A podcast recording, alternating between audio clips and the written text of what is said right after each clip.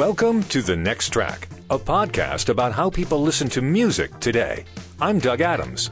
And I'm Kirk McElhern. You can find episode show notes, past episode archives, and listener discussions at our website, thenexttrack.com. And in between episodes, follow us on Twitter at NextTrackCast. We were going to do something today other than what is going to happen because a guest fell through. And so we just started chatting about stuff, and we're trying to figure out, you know, what we should do as an episode. And for some reason or another, we're looking at pictures of old receivers and integrated amps from the 70s. And just, I do this with people. I get on Skype or I get on the phone with them, and we start looking at the same web pages. Say, oh, look at that. Would you like, usually it's guitars or, gear like this. So I've always wanted to kind of record that. So we're going to try. Let's hope it's not too boring. Yeah. This is definitely a two guys in a pub episode. Definitely. And we've talked about doing that. So I found out about this. I get stats on my website, and I see for some referrers, I see where people are coming. So there's been a link to my site from someone else's site, and I see it. Not always the way HTTPS works with search. Anyway, yesterday I had a referrer coming from an article called How a Digital Guy Fell in Love with a Vintage Stereo Receiver. This is written by Jeroen Paco Haydendahl. I hope I'm pronouncing that correctly. In 2015, he has a link in the article to something on my site talking about different lossless files.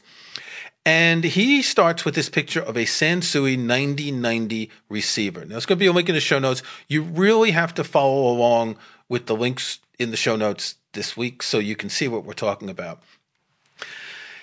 If you listen to the show regularly, I appreciate minimalism. My Sonos amp has no real buttons. It's just got, what do you call those things where you touch and something happens?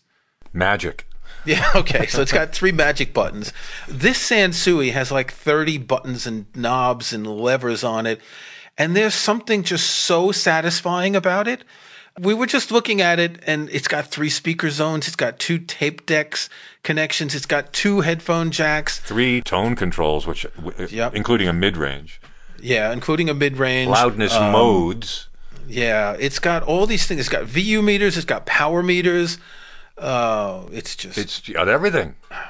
And there it is. There's something about these that I never had anything anywhere like this. Although, interestingly, I once worked at a Sansui warehouse in Queens, New York. 3 or 4 months just moving things around.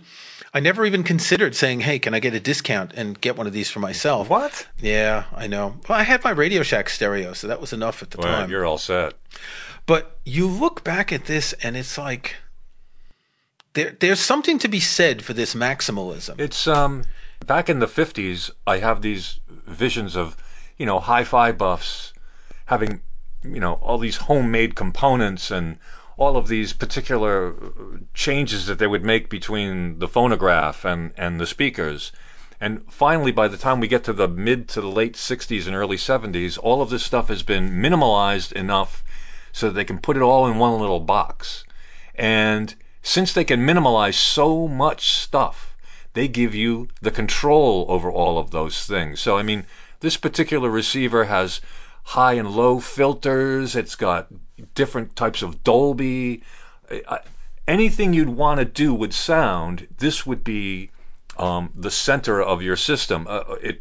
Kirk mentioned it's got tape play, which means you can plug 2 decks into it, 2 recording decks of any sort, and set the control to send the audio from one deck to another while one records and one plays back and that sort of thing. And what that means is that you can take a Grateful Dead tape and make a copy of it. Exactly. This is the sort of thing that a deadhead would have in the house to do this home recording. It's just a beautiful device.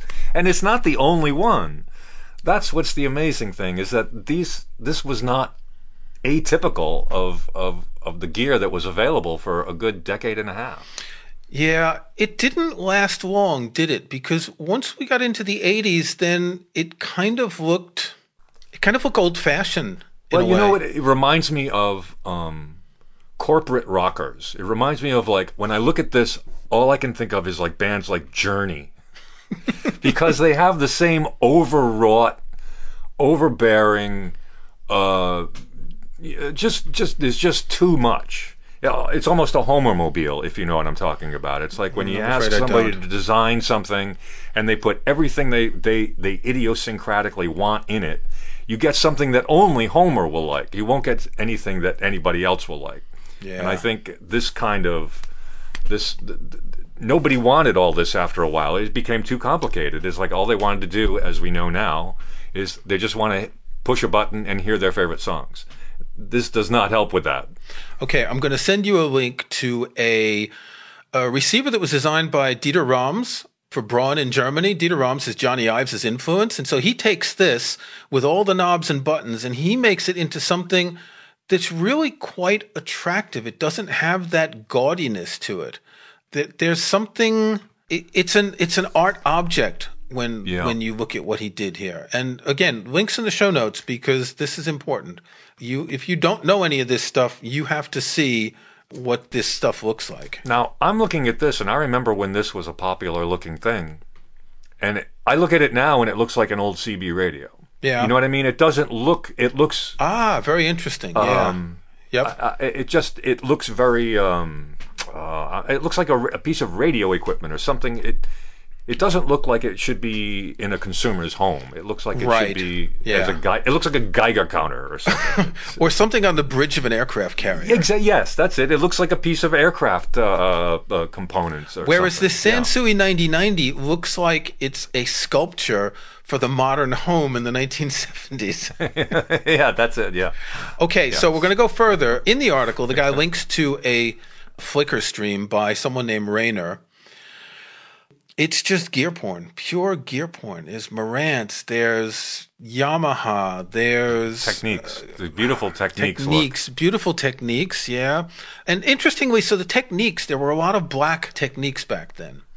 Silver was the dominant color, but Techniques set themselves apart by having black. Luxman also did that, didn't they? We had a gold Techniques integrated amp in a studio I worked in college. I think it was, yes, it was definitely Technics. It was gold front. It didn't have the rack handles like these really nice, I guess you call them space gray now, Technics amps have. But you know, even if you went to like Sears to buy one of these things, they would have the rack handles to make it look like really cool. But there's no rack mounting hardware on the machine, so it's just the handles. Look at the JVC 4-channel amplifier. Ah, yes. Oh. Yes. So remember the brief period where Quadraphonic was a thing? Yeah. How did that work on records? Was it the groove was a high part and a low part? I don't know. I don't know how that worked. I once attended a Quadraphonic concert. It was Pink Floyd's The Wall. And it was at Nassau Coliseum. It was in 1980. And I remember going in and seeing you had the speakers on the stage, but you had a whole bank of speakers on the opposite end. Yeah, two banks of speakers. And there were these bits where the sound was circling around the arena. Of course, there were these bits where planes were crashing and things were flying around. So it was quite spectacular. But it was a Quadraphonic show. But of course, they would have done that through a mixing board. It's not like this where you've got one amplifier there and you're outputting it to four speakers. Well, you'd use a reel-to-reel deck that had four tracks. That must have been it. Yes, and reel-to-reel deck. Because that's how I heard it. That's how I heard Quadraphonic. And it was interesting. Even then, I still thought that stereo was more lifelike. It sounded more affected when you had the Quadraphonic. And it's not like 5.1. It's not like, it's not that way at all. It's Quadraphonic is something very different. If you go down to the very bottom of the page, the Technics SA5470A. This is interesting because it's the black of the Technics but with silver dials. So it doesn't look like a CB radio. It looks like this is a new design statement. I don't know what year, 1977. If you click on the photos, the guy has a whole bunch of historic information about each of these devices. There was a search here to separate them because what were people buying back then? They weren't buying the sound quality, were they? They were buying specs and they were buying the look. They were buying a gizmo that could make them look modern and impress people. just in early radio, you see the pictures of people listening to these radios in these bits of furniture. The radio was the center of the home. And here was that brief period in the 70s where music was the center of the home for some people. It might have been in a den, a listening room. It might have been in a room with a TV. But it was important to show off this musical equipment. You just reminded me of, I've been watching a lot of old James Bond movies because there's a stream of them. And it reminds me of the Playboy, James Bond, that what sort of man who reads Playboy has this gear? And gear was, I mean, that's, quite frankly, ladies and gentlemen, I'll admit to it, I used to read Playboy for the gear. And they always had the high-end hi-fi, and it was something that you would have. It was a status. Yeah. The more geary your gear looked, then the more cool you were. You know, and like I said, it looks like a James Bond sort of, Love Pit or Dr. No's evil lair or something. It's just the components. The more components you had, the more stylish you were, the cooler you were. And this helped to do that because, my goodness, look at all the controls on these things. So go to the second page of the Flickr gallery and find the one. Second page? There's 4 or 5 pages, yeah. Oh, you're right. Find the one that has the Rainbow Rising album cover behind it and click on that. This is a Pioneer SX1080 heavy metal edition receiver. Oh, my. So VU meters, signal strength, tuning. Yes, the little tuning meter to make sure that you're tuned into your FM radio station is as good as possible. Multiple rows, so you've got your meters on top and then your tuning dial and then your buttons and then the knobs and levers on the bottom. I mean, that's just beautiful stuff. This is a very nicely designed receiver. I do like the way they, as you describe it, the rows of controls. Yeah. So they're very distinct. This dates to 1979. According to the information here, the Pioneer SX 1980, 1280, and 1080 are the 3 largest receivers of the end of the 70s golden hi-fi years.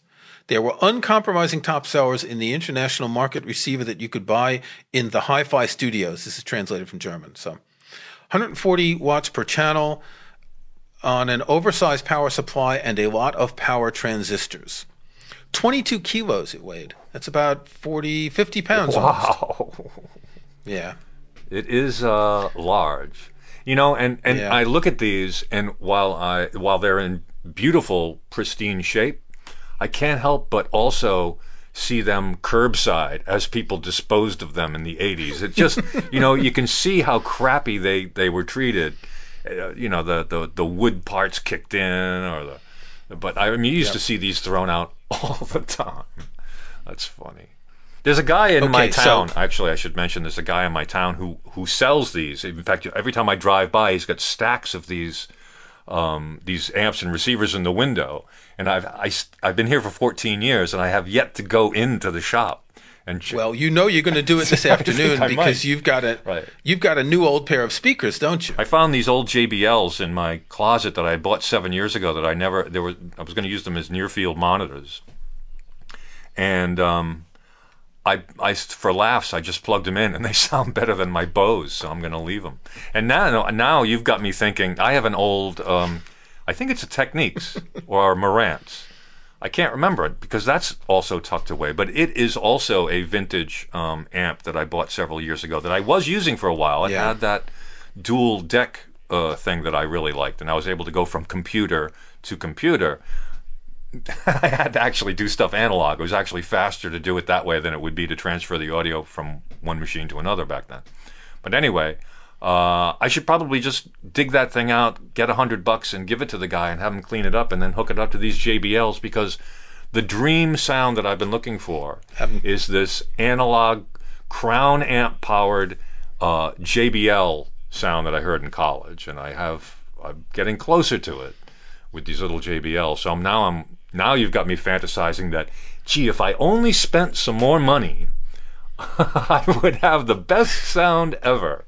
And of course, well, the guy in this article says that his Sansui, you can get one for about $1,000, And he paid $200 for a recap, and particularly to replace the capacitors because they go bad over time, and also clean out and service the whole gizmo, which, you know, wherever it would have been sitting in a closet, there might be other things that need to be fixed, power supplies and cables and stuff. It's usually the pots, the volume controls, and all those things, they get crappy. Yeah. So scroll to page 3 and go down a little bit, and you'll see a picture of a Marantz where you've got one device on top of another. It looks like the one on top is the same as the bottom. The bottom just has a wooden case around it. That's sort of, there is a symmetrical ecstasy when you look at that. You've got 6 buttons on the bottom and then 3 rows of 4 smaller buttons. And the design in there, you've got the matching 2 dubbing jacks on the left and the stereophones and power button on the right. The symmetry of that is entirely perfect. Yes, it's a beautiful looking. And Marantz has this look, which I don't particularly care for. Even today, Marantz does this kind of overwrought stuff. And I've never really cared for the Marantz, the way it looks. And you know what I really don't like? You know what bugs me? The lettering. The Marantz logo is okay, but that scripty looking stuff, I've never liked that on receivers, ever. Yeah. There is a certain continuity of design language on these brands, and you can see it. Now, you got to scroll down near the bottom of page 3 and look at this Sansui CA3000 preamplifier. That is something. That is something. Now, I don't know what all those things are doing. Yeah. As a preamplifier, I thought a preamplifier is just basically has an on-off switch, and you don't do anything with it afterwards. I mean, I've never had a preamplifier. This is from 1976. It's got sensitivity, pickup load, sources, volume muting, tape selector, filters. What are these high and low filters? These high pass and low pass filters. Yeah, they're pulling out the high end, or they're killing the low end. So rather than adjust the tone, they're filtering the tone. So it's the opposite of an adjustment. Right. Yeah. It's definitely it's a set cutoff. I think it tells you, right? Doesn't it say where it cuts it off? Instead of increasing. Sometimes it does. Sometimes it doesn't. Which is what the other ones do. Okay. Wow, it's got 2 high and low. Now I remember when I was young, my father had a Grundig. Well, radio, but it was shortwave as well as AM/FM. Your father probably had the same, because I know we both had a Wollensack tape recorder when we were young. No, we didn't have a Grundig radio, although I did run into a guy with a Grundig radio when I was in high school. And it was a beautiful device. Grundig, great radios. Back in the day, when they were German and the stuff was being made in Germany, it was superior. You can see the continuity of the design from that sort of radio to these amplifiers. That it's got that tuning bar, and it's got buttons. Even though there aren't a lot of buttons, it had the preset buttons for different stations. And what was great about shortwave is you'd see the shortwave tuning bar, and it would be like, over here would be Norway and over there would be Peru, and you would just know how to find a country channel going through one of those things. It was never a shortwave band on stuff released in America. I mean, is that different in Europe, do you suppose? I mean, would you buy a receiver that... All the countries here had shortwave... Well, no, you'd buy a separate shortwave radio. I had one at a point. I think it was when I came back to France from Norway in 1989. I had been listening to shortwave radio from different countries, and I found it really interesting. And I bought a little Sony. It's like the size of a paperback book. It wasn't very expensive. It was just a normal antenna. You didn't need a special antenna. But if you were getting shortwave in the States from around the world, you probably needed more. I was mostly getting European countries. We could only get shortwave if we listened to the shortwave radio. We couldn't pick it up on anything else. But you could get 50,000 watt AM stations at night from half a country away. Yeah, oh yes, absolutely. Yeah. As you look through the 4 pages of photos here, it's clearly Sansui that had the most Baroque design. And there are a lot of different variants of their design. There's a couple near the very end of the 4th page where these are just amplifiers. They don't have the tuning bar. And these are almost things that you could see now. Yeah. The controls would be a little bit different, but it's not that far away from the design that we have now. Yeah, well, I'm not even sure what the design we have now is. What is it? It's just it's as minimal as possible, right? Well, I'm looking on Richer Sounds. They are a retailer, online and store retailer, and they sell all sorts of TVs, stereos, etc. And I'm going to pick one at random. I'm going to send you the link here because this is live radio that we're doing. So this is an Onkyo network stereo receiver, and it's got a few dials, and it's got a sort of LCD display. What's interesting is that most of this is digital, so you're not going to get the tuning bar anymore. You're going to get the frequencies as when you see your car, as in your car stereo. If you look at the number of knobs they have far fewer knobs, and I find that interesting in a way that they don't have the knobs anymore because... Well, what do they have, like a menu or something that you would try to... Is that what they use? Well, some of them do it like that. Are those controls just not available? Some of them do it like that. But if you look, for example, the Yamaha AS-801 integrated amplifier, it's got bass, treble, balance, loudness, input, and volume, and there's really not much else that you can do. However, Yamaha does have an app, because I had a couple of Yamaha receivers. They do have an app where you can adjust a couple of other things. All this makes me think that, for instance, those low-pass and high-pass filters, maybe they're just not needed anymore. Maybe the improvements in technology are such that whatever tone control is less brutal than it might have been back then. Well, I would submit that those are there for tape users, because then you could eliminate the low-end rumble or any high-end hiss or that sort of thing. So that's my thinking, that those would... there for tape users, because as Andy Doe has told us many times, the way the music comes to your house is the way the producer wanted it to sound. Yes. So there's really no way that you should, there's no reason for you to be messing around with the sound unless it's to shape it for a room or something like that, but who needs to do that? So I think that those are there to compensate for, you know, tape issues, because tape sucks. I mean, when you get right down to it, tape is just awful. Well, I think that if you really wanted that sort of control, you would have added a graphic equalizer to your system, sure, wouldn't you? Sure, but you might be trading tapes. You might be getting a tape that someone else recorded on a different kind of machine. Blah, blah, blah.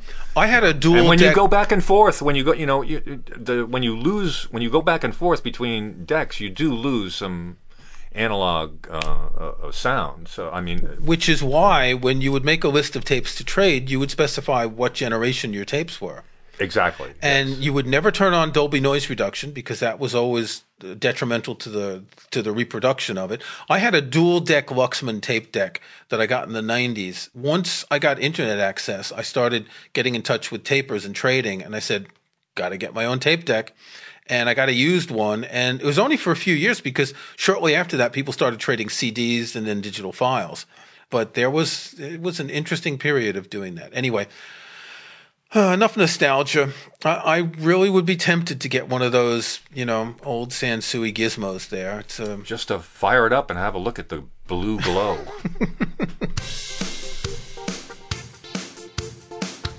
We've been talking about the gear. Let's talk about the stuff we're going to play through the gear. We got our next tracks, Kirk. My next track is contemporaneous with this gear. It's a recording from February 5th, 1978 of Robert Fripp at the Kitchen, playing Frippertronics. It's about 2.5 hours long. It's really amazing. This is from a 1/4-inch reel-to-reel and bootleg cassette that were recorded at the time. There are, 9 tracks, 2.5 hours. They go from about 7 minutes to 31 minutes. This is, as Sid Smith says in his liner notes, the show is important for another reason: the lack of any beeping-type sounds that would be a hallmark of future performances. These sounds are created by a signal bypass switch added to the pedal board. It's likely that at the time of this show, Fripp had not discovered this technique.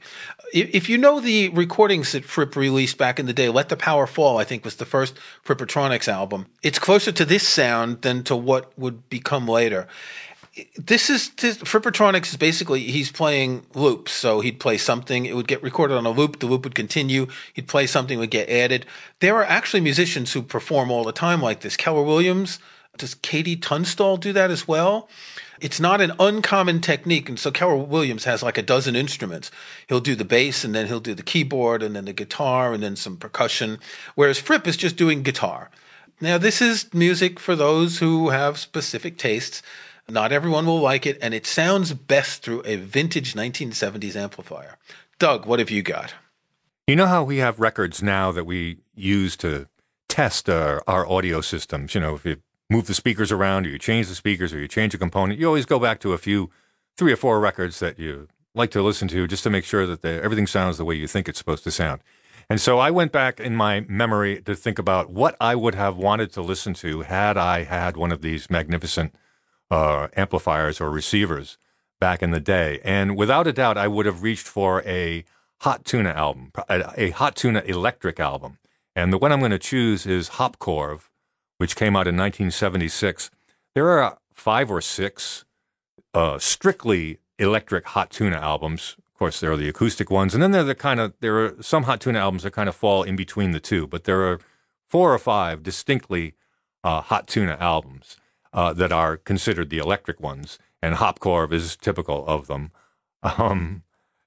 I liked the sound of them because everything was really compressed and heavy, and it was almost like that light, heavy sound that Led Zeppelin was always going for. I mean, Jorma did not scream vocals; he just kind of garbled his way through a lot of these songs, but the music is really hot and heavy, and that's what I liked a lot. I was first turned on to Hot Tuna, electric Hot Tuna, by my roommate in college, and Hot Tuna definitely provided a lot of the soundtrack to the crazy college hijinks that went on in the dorm. This one is, I think, typical of the 5 or 6 electric albums. I can't really tell them apart. If you were to ask me what song came from what album, I couldn't tell you because they do sound very similar. They all have that heavy, compressed sound. But Hoppkorv is really good. One of my favorite songs on it is "It's So Easy," the Buddy Holly song. They do a nice version of that, and they also do a nice version of "Talking About You," which is a Chuck Berry song. And then the usual heavy, stomping, psychedelic, crazy music, blues-based stuff is always provided as requisite.